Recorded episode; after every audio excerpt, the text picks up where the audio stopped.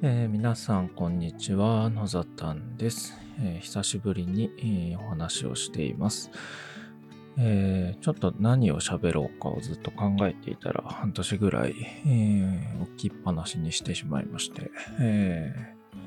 まあ、何を考えていたかというと、まあ、せっかく教員をやっていて、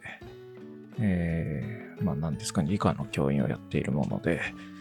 えどうも、うん、なんか理科の嫌いな人が多い、えー理科嫌いが多いなとか、まあ、小学校の理科、まあ、中学校の理科が、えー大人でも内容が怪しいんだなということを最近感じています。えーそうですね、なんか大人の人に対してもこうお話をすると、文系なんで、えっと理科から逃げているような、そんな傾向を感じています。うん。で、まあ、そうですね。中学校の理科ぐらいは、食わず嫌いせずに知ってもらうだけでも、こう、変わるんじゃないかな、というふうに思い始めまして、えーなんかこう、理科の内容をですね、まあ、実験をするわけにもいかないので、えーお話ベースで、えー知ってもらうといいのかな、というふうに感じます。で、そうなんですよね。えーそもそもその理科っていうのが中学校の理科ぐらいだとですね、え1分野と2分野というふうにまあ分かれています。えー学習指導要領にもそのように書かれてるんですけれども、1分野というのが物理と科学の内容。で、2分野が生物と地学の内容となっていて、えー中学校の教科書はですね、うん、一つの教科書にえ1分野、2分野がまとまる形で、え掲載されてます。うん、大体ですね、1学年に物理、科学、生物、地学の4分野が1つずつ載っているような、そんな感じになっていますね。で、えーまあ1分野っていうのは、えー分類的にはですね、まあ物質やエネルギーに関する、えーことを、まあ、科学的に探求するために必要な資質能力を育成しましょうという内容で、まあ、いわゆる物理科学分野と言われるものですね。で、中学1年生では、うん、物理では身近な物理現象についてから始まって、中学2年生が電流とその利用、中学3年生で運動とエネルギーというような、えーよりこう、なんですかね、目に見えないようなもの、概念的なものに進むような形になっていると。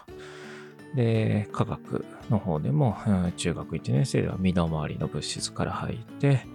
えー中学2年生で化学変化と原子分子。で、中学3年生で化学変化とイオンという形で、うん、どんどんどんどん抽象的になっていくというような流れがあります。で、まあ、その最後にまとめとして、科学技術とか人間をテーマにして、エネルギーと物質だったり、自然環境の保全と科学技術の利用ですね。こういった内容が入っています。で、第2分野ではですね、えー生命や地球に関する、えーまあ、内容を科学的に探求するために必要な資質能力を育成するとなっていて、生物は、あまあ、第一分野と同じような形なんですけど、うんいろいろな生物の、えーその共通っていう、まあ、身近なものから入っていって、中学2年生ではその中ですね、えー生物のうん体の作りと動き、で中学3年生はその連続性というような形で、まあ、より抽象度が上がっていく感じですね。で、中学分野でも、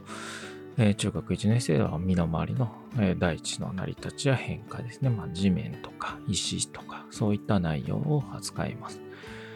で、中学2年生ではその上に行って気象とその変化。で、中学3年生では宇宙と地球というような内容に進んでいって、最後にまとめで、え生物と環境だったり、え理解、え一分野と一緒ですね、え自然環境の保全と科学技術の利用というのでまとめられていくというような内容になっているんですね。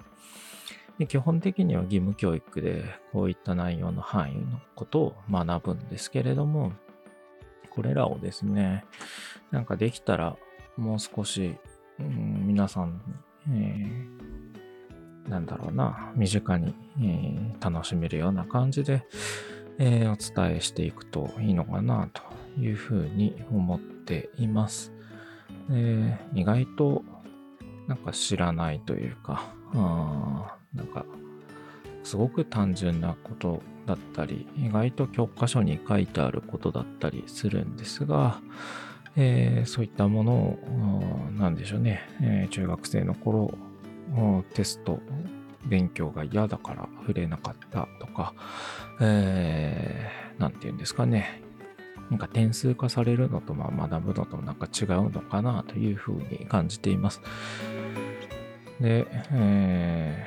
ー、まあね、そういうものだけじゃなくて、うん、今はせっかくなので、えー、学べる内容もあるでしょうし、うん、大人になってから振り返ると、こう、まあなんか社会に出てから、あ、こういったものとつながりがあるんだなとか、うん、こんな風に感じるんですよね。で、なんて言うんでしょうね。まあ、ちょっと、うん、入り口でお話しすると、えー、例えば、あそうですね、生物分野の話でいくと、うん、中学1年生、最初、スケッというのをするんですね。で、スケッチっていうのは、えー、デッサンとは違いますと書いてあって、えー、なんて言うんですかね。点と線で書くんですよね。で、あの、影とかつける必要がないんですね。なんで言うんですかこう、スライ、スライドっていうんですかね、ストロークをしてこう、塗りつぶしていくような、そういう書き方もしま、しないんですね。で、なぜかというと、スケッチの線は線であって、えー、ストロークしてしまうとそれも線というふうに捉えられてしまうので、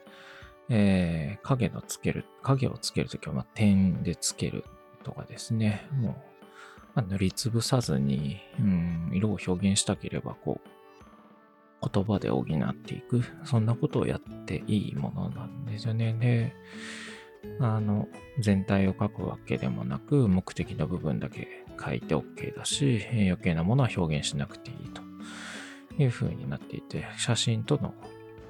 違いっていうものを明確にこう出すのがスケッチなんですよね。ねそういった形でなんか本来意味があって、うん、なんだろう、なんかただただ覚えるんじゃなくて、なんか背景にはそういうことがあるんだなとか、そういうこと、なんだろう、それも含めて、えー、うん、抑えていただけると、こう、理科というものがどうして学ぶ必要があったのか、義務教育でなぜ扱われていたのかっていうのが、こう、浮き彫りになってくるのかなと思っています。まあ、そんな内容を、ちょっと、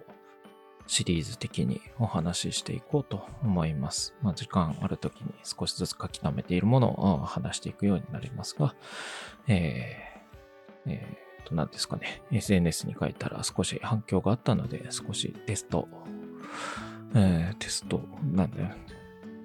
なんていうよりですかね。なんかこう、あ、お試しで、えー、配信して、えー、反響があれば継続的に、継続的にやっていこうかなと思っておりますので、よろしくお願いします。今日は以上となります。聞いていただきありがとうございました。それではまた。